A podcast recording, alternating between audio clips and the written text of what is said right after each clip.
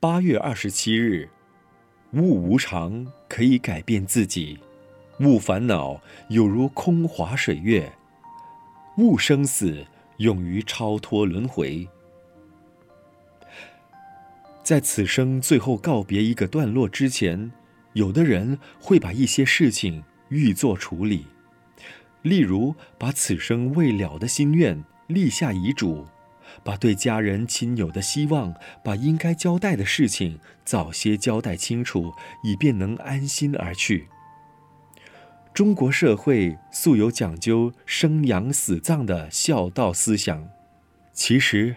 看到荒郊野外那些被岁月遗忘、被风雨摧残的坟墓，荒草漫漫，孤独寂寥，也不禁感到人生之最后的凄凉。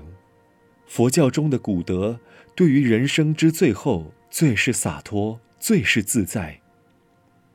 例如，宋代宗渊法师坐床而逝，德普禅师仙寂而灭，道月法师。作画而往，性空禅师入水唱歌而去，庞蕴一家人女儿灵照合掌而化，庞蕴枕溪而化，儿子田中主厨而化，庞婆不知所终等等，真是生死一如，无比洒脱。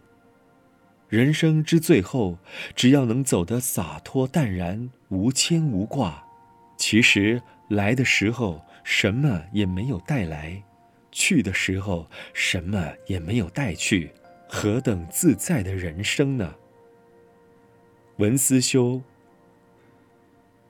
人生之最后，要能走得洒脱淡然，无牵无挂。